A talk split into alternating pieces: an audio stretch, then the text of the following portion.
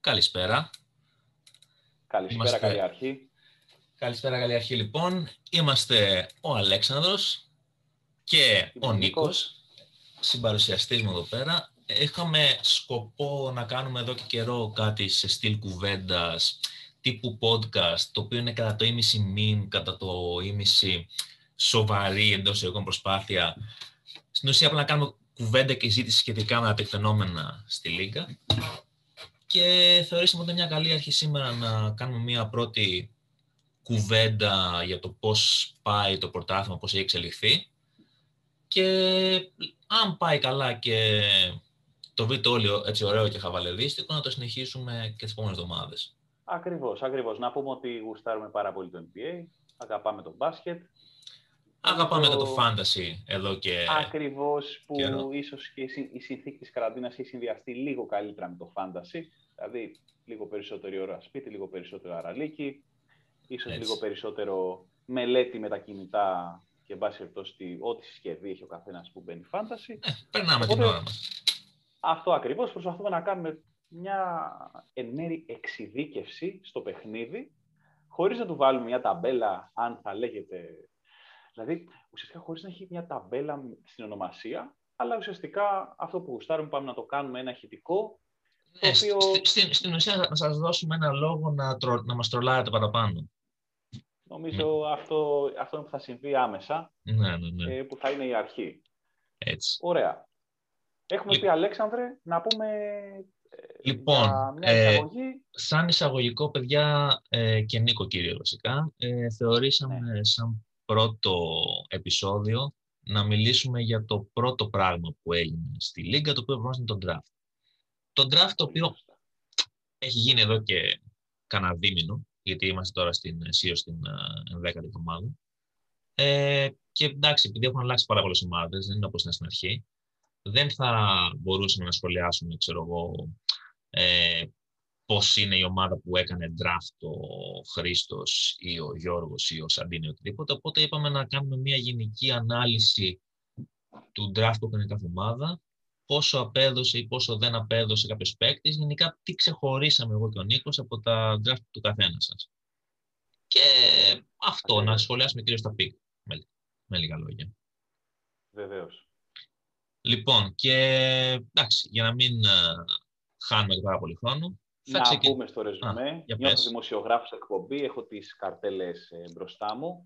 Έτσι, έτσι, έτσι. Ε, έχει έρθει προετοιμασμένος ο Νίκος και τον ευχαριστώ γι' αυτό. Ε, Επαγγελματία συμπαρουσιαστή. στα όλα του. Ναι, ακριβώς. Απλά θα λες και την ονομασία της ομάδας για να είναι πιο εύκολη. Καλά, ναι, προφανώς. Για να είναι Ξε- πιο εύκολες καρτέλες. Ξεκινάμε λοιπόν με την ομάδα Block is Deleted, που είναι η ομάδα του Χρήστου, ε, που έχει μία μικρή νήξη προς το πρόσωπό μου, να πας να γραμμηθείς. Ε, Βεβαίως. λοιπόν, τι έχεις Αυτό πρέπει να ξεχωρίσει το η Νίκο την κόψουμε, ομάδα; όπως κατάλαβες. Πρέπει να το κόψουμε. Άμα βρεις επίσης, μπορεί να έχουμε θέμα. Εντάξει, τώρα, αυτά. και να κατέβει και αυτό. Λοιπόν, ε, να πω κατευθείαν λίγο πιο εξειδικευμένα. Ο, ο Χρήστος με την ομάδα του, Ναι.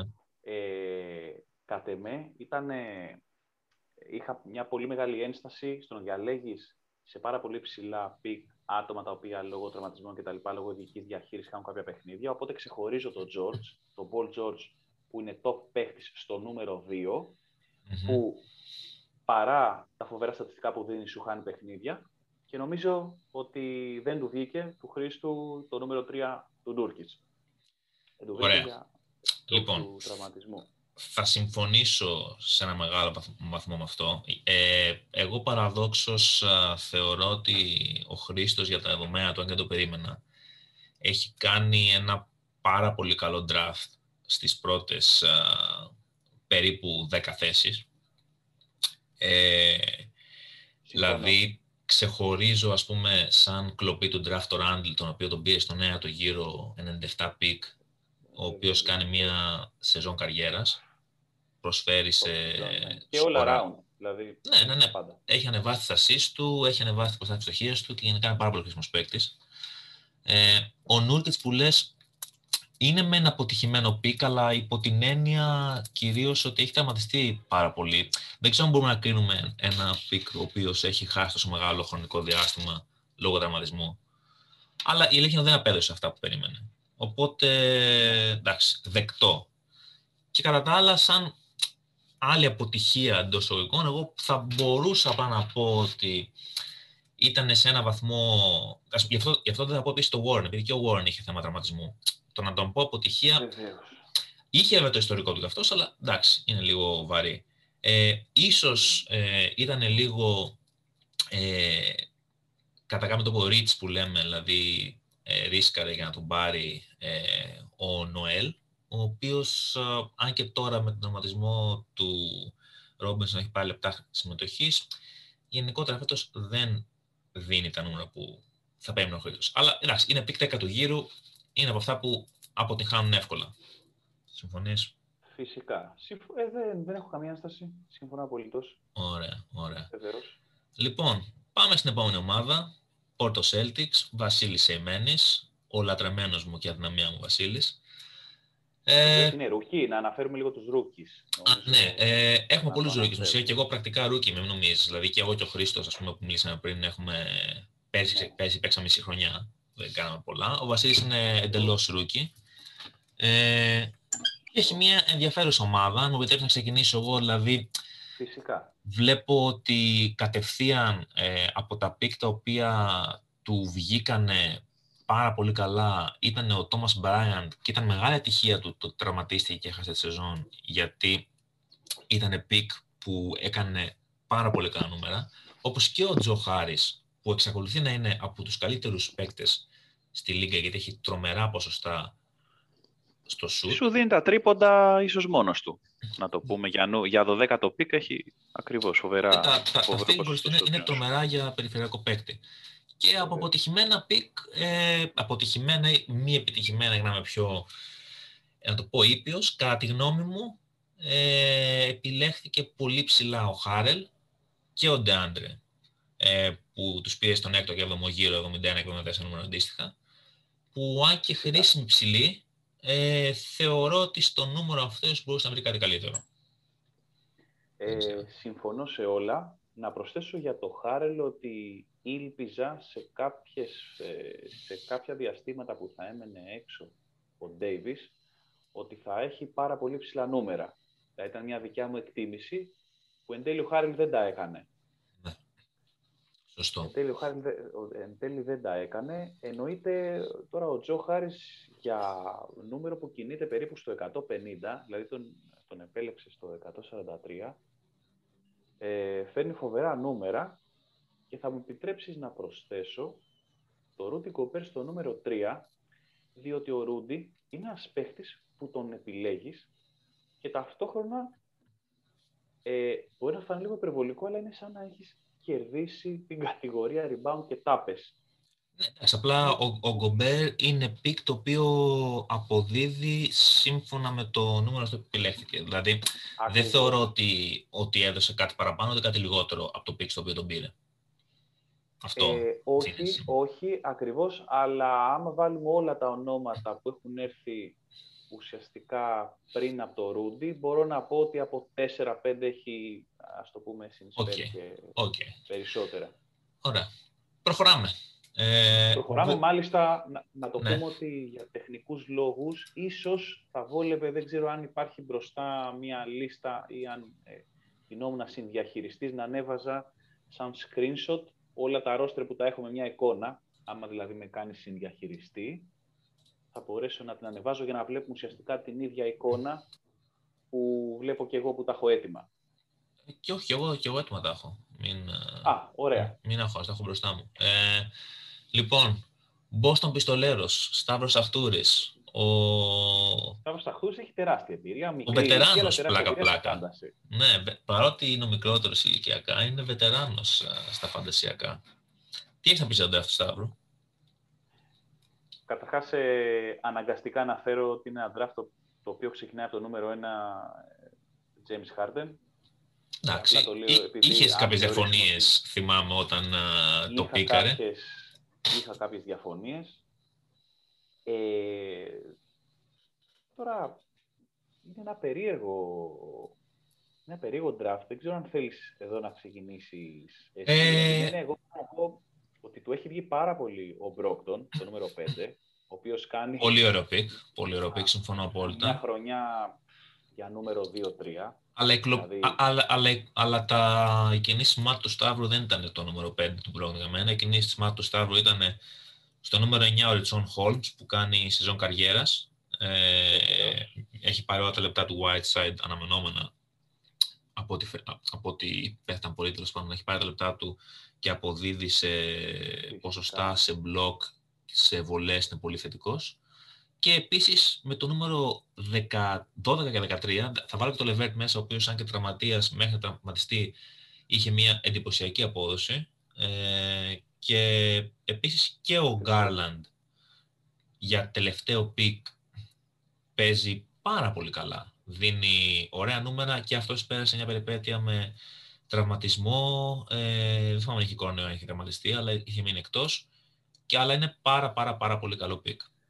Από άσχημα... Αν κάνουμε μια ειδική ναι. ψηφοφορία, ναι. αυτό θα έλεγα πιθανόν να είναι και το καλύτερο 13ο pick. Ναι, πολύ πιθανό. Πολύ πιθανό, πολύ πιθανό. Ε, Άλλο είναι το καλύτερο 10 το, το, pick βέβαια, θα φτάσουμε πιο μετά σε αυτό, αλλά είναι, ναι. είναι σίγουρα από τα καλύτερα. Ε, αυτό που έχω εντοπίσει όσον αφορά τη λίστα του Σταύρου με την επιλογή είναι ότι στο νούμερο απλά 70 επέλεξε τον Τζάρεν Τζάξον, ο οποίος... Ήταν ρίσκο. Ήταν ρίσκο, ένας παίχτης ο οποίος έχει πάρα πολλές τάπες. Δηλαδή, μιλάμε σε κάποιες περιόδους είχε 2 και 2,5 τάπες στο παρελθόν. Η περσίνη του, ο περσινός του μέσος όρος ήταν 1,6 μπλοκ. Ένας παίχτη ο οποίος κινείται μεταξύ του 15 και των 20 πόντων και μεταξύ 2 και 3 τριπώντων. Είναι, Αλλά... Αυτό είναι ο σπάνιος διαδημός βασικά ψηλού, ο οποίος σουτάρει τρίποντα και κάνει blocks. Αυτό είναι το ακριβώς, που Ακριβώς, ακριβώς. Αλλά δεν του βγήκε επειδή ακόμα δεν έχει παίξει.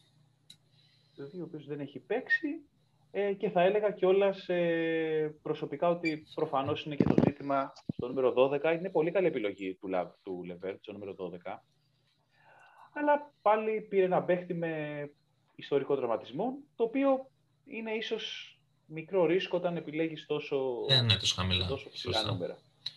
Λοιπόν, περνάμε σε σένα. Chinese Bulldogs. Ε, θα Νομίζω ότι εμένα πρέπει πρώτα να με σχολιάσεις εσύ. Ναι, αυτό. Θα μου επιτρέψεις να, σου, να σχολιάσω εγώ. Ε, νομίζω ότι το draft σου είναι ε, μέσα στα 2-3 καλύτερα ε, από θέματα επιλογών ε, ειδικά από την μέση και κάτω, έχεις πάει τρομερό value. Εντάξει, ο Γιόκιτς τον πήρε στο 4, που πολλοί ίσως το θεωρούσαν υπερβολικό, αλλά έχει αποδώσει εξαιρετικά, είναι ο καλύτερος παίκτης του Fantasy μακράν. Ε, αλλά εγώ εκεί που θέλω να σταθώ είναι σε δύο pick κυρίως. Ε, το ένα είναι. ότι θα πεις στο Βου, ε, Βουτσεβίτς. Όχι, όχι, όχι. όχι. Θα, όχι. Πιο χαμηλά. Θα σταθώ στον Κλάρκσον, στο νούμερο 10 που τον μπήκαρε ο οποίος κάνει απίθετη σεζόν στη Γιούτα, ε, αλλά ακόμα καλύτερος και από αυτόν ήταν ο Ροζίερ, ο οποίος ήταν ένας παίκτης που είχαν αγνοήσει πάρα πολύ ε, και ο οποίος βγήκε και έκανε και εξακολουθεί να κάνει βασικά νούμερα top 30 παίκτη ε, με ανεβασμένα ποσοστά, με ανεβασμένο σκοράσμα όλα, όλα, τα, όλα τα νούμερα του ε, και γενικά θεωρώ ότι σε κουβαλάει αρκετά μέχρι στιγμής.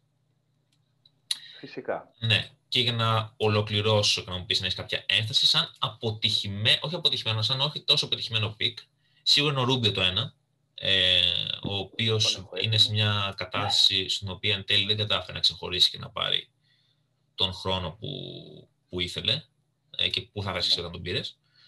Ε, αλλά πέραν τούτου, εντάξει, ίσως θα μπορούσε να πει κάποιος για το Wall 45, αλλά ε, και αυτός δεν παίζει άσχημα. Δηλαδή, εντάξει, είναι θέμα απλά ότι έχει το πρόβλημα του τραυματισμού και χάνει κάποια παιχνίδια. Κατά τα άλλα, ήταν και αυτός ε, μια χαρά επιλογή. Ναι.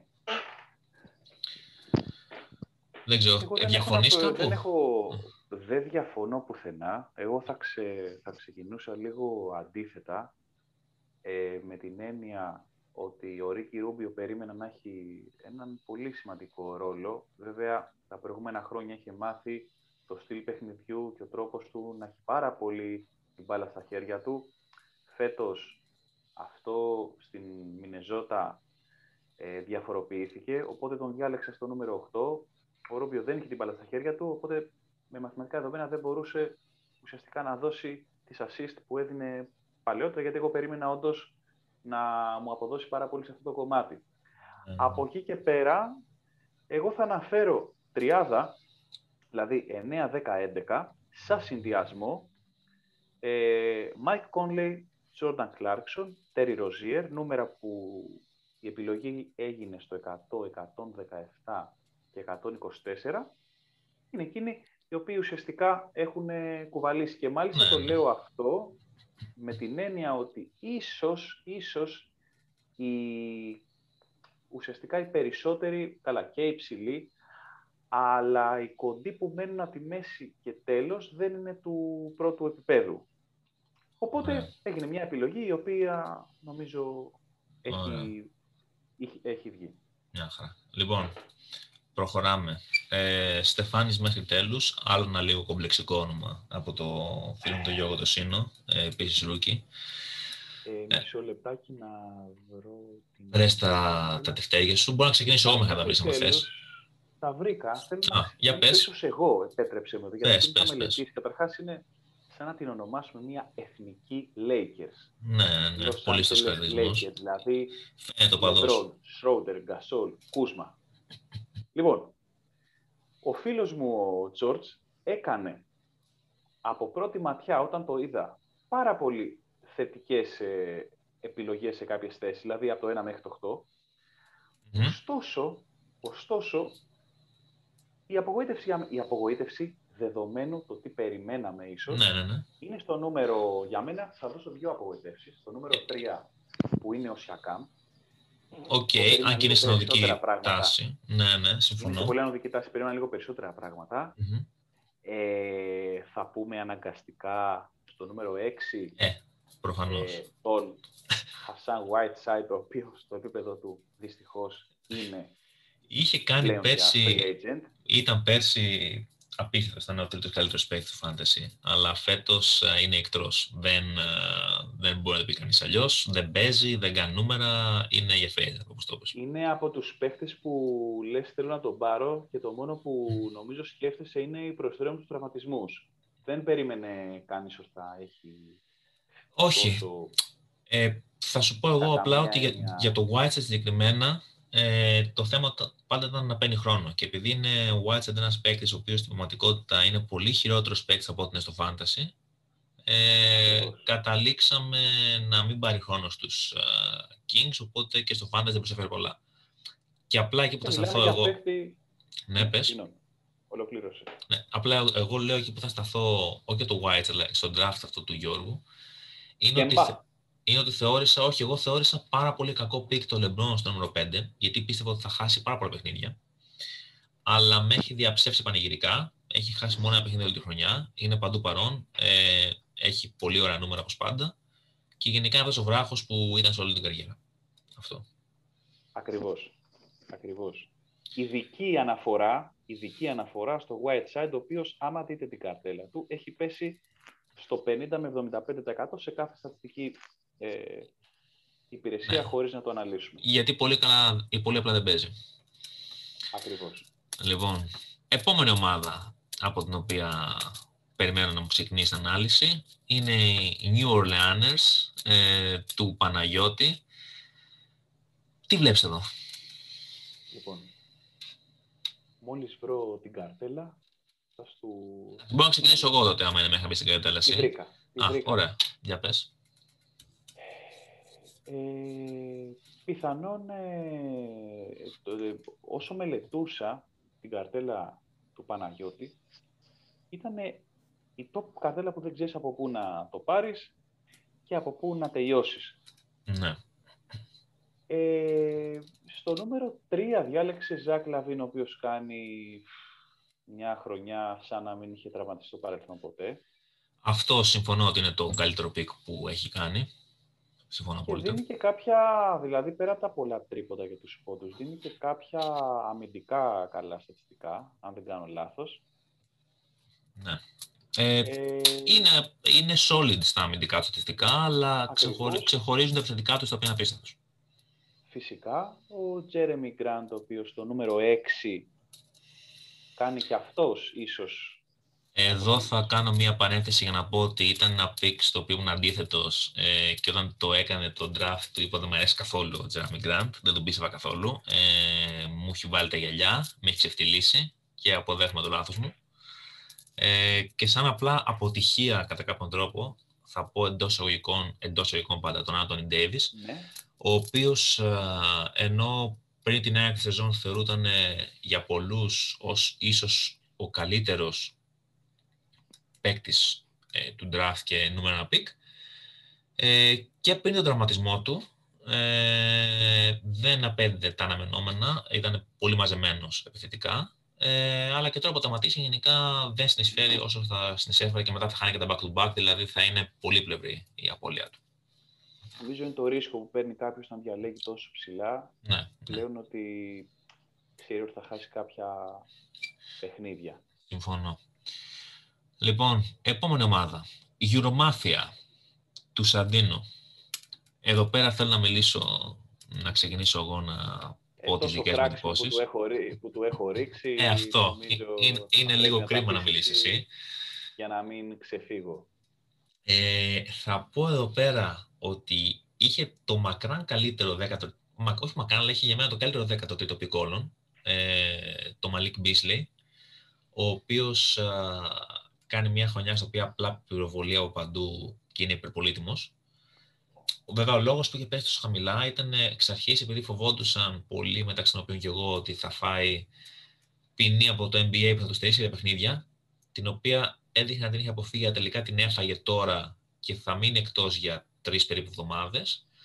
Ε, αλλά πέραν τούτου και στο προηγούμενο, και, στο, ε, και στην προηγούμενη σεζόν, δηλαδή, όχι μόνο σεζόν, και στην προηγούμενη σεζόν ήταν καλός, αλλά και εδώ πέρα στα προηγούμενα μάτς ήταν εξαιρετικός, ε, επιθετικά κυρίως και ήταν γενικά ο σκόρ που περίμενε. Και σαν αποτυχία, ε, που και αυτό είναι λίγο υπερβολή, αλλά ναι, δεν ήταν τόσο... Θεωρώ ήταν λίγο τραβηγμένο, ε, εξ αρχής θεώρησα λίγο ότι ήταν λίγο τραβηγμένο το pick του ε, Κέλι Ούμπρε εκεί ψηλά, ο οποίος επανέρχεται βέβαια, αλλά δεν θεωρώ ότι είναι για ότι αποδίδει σαν pick πέμπτου γύρου νούμερο 55 που τον ε, πίκαρε ο Σαντίνο. Και ίσως λίγο Τζον Collins. Αυτό που μένει. Για πες. Εγώ θα έλεγα ότι ε, όχι, δηλαδή να το, να το αξιολογήσω με ένα λίγο διαφορετικό τρόπο. Ο Devin Booker στο νούμερο 2 για το μισό της σεζόν δεν έδινε τα νούμερα που έδινε.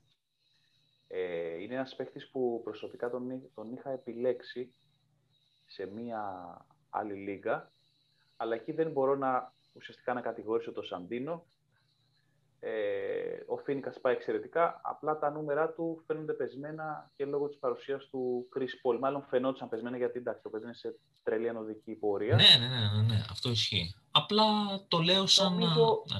νομίζω σαν απλά δεν, το... ξέρω, δεν ξέρω αν μου διέφυγε. Ε, πάει πολύ χαμηλά ο Collins ε, σε σχέση με νούμερο. Όχι, το είπα. Ο, ο, ο Collins ναι, εν τέλει τον επηρέασε ο Καπέλα ε, και δεν έχει το χρόνο που είχε πέρσι ως μοναδικό. Έπαιζε και πέντε πέρσι. Ε, έχει φέτος παίζει κυρίως τέσσερα. Ε, δεν είναι κοντά στο καλάθι να κάνει τα μπλοκ και να παίρνει τα rebound στο βαθμό που δεν έπαιρνε πέρσι. Αυτό ακριβώς. Και γι' αυτό έχει γιατί... μειωθεί η απόδοση του χωρίς να σημαίνει ότι δεν παίζει καλά. Βέβαια.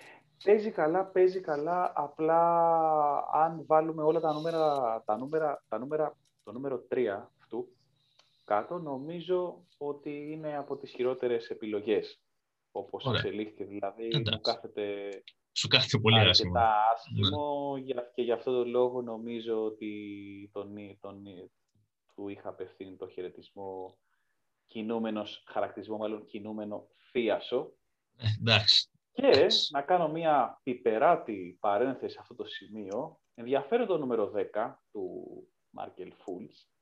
Ε, εντάξει, τον... οποίος... ξεκίνησε πολύ καλά τον έξυπνο τραυματισμό. Δεν μπορούμε να πούμε πολλά. καλά, ο οποίος φήμες λένε ότι κάποτε έπεσε με το παπάκι σε μια στροφή και έτσι χειροτέρευσε ο ώμος του χωρίς να υπάρχει επίσημη Θεολογία, εξήγηση. Επίσημη συμφωνία, αλλά διάφορες πηγές, έτσι, κασάνδρες, νομίζω που και που οι επιστήμονες διαδικτύου το αναφέρουν. Και κάπου εδώ, πρωτού πάμε στην επόμενη ομάδα, θα κλείσουμε λίγο το πρώτο επεισόδιο, γιατί έχουμε τελικά έχουμε προχωρήσει πολύ. Ε, Νίκο, τι έχεις να πεις; Έχω να πω ότι έγινε μια προσπάθεια να μιλήσουμε μόνο ουσιαστικά και εξειδικευμένα. Ε, μια προσπάθεια να είναι ένα podcast fantasy λίγο διαφορετικά από άλλα podcast ή άλλες παρέσεις. Καλά, το, το, το, κυριότερο διαφορετικό είναι ότι απευθύνεται σε, σε, 12, σε 12 άτομα. Απευθύνομαι σε 12 άτομα και σε όλο το είναι, είναι, είναι το max κοινό αυτό, το οποίο 12 άτομα, αν, αν τα ακούσουν οι τρεις, θα είναι επιτυχία κάθε εβδομάδα. Είναι 12 άτομα τα οποία στοχεύουν στο να τα ακούσουν οι ίδιοι για αυτούς που λέμε. ναι, ναι, ναι. Ε, έγινε μια εξειδικευμένη ανάλυση, καλή αρχή, ε, χωρίς να πραγματίζονται παίχτες και να παίζουμε ένα φάνταση στα ίσα και ε, πιθανό, ε, προφανώς περιμένετε να ξαναέρθουμε για το δεύτερο επεισόδιο, το οποίο θα είναι, πιστέψτε μας, πάρα πολύ άμεσο. Ωραία. Λοιπόν, οπότε θα τα πούμε.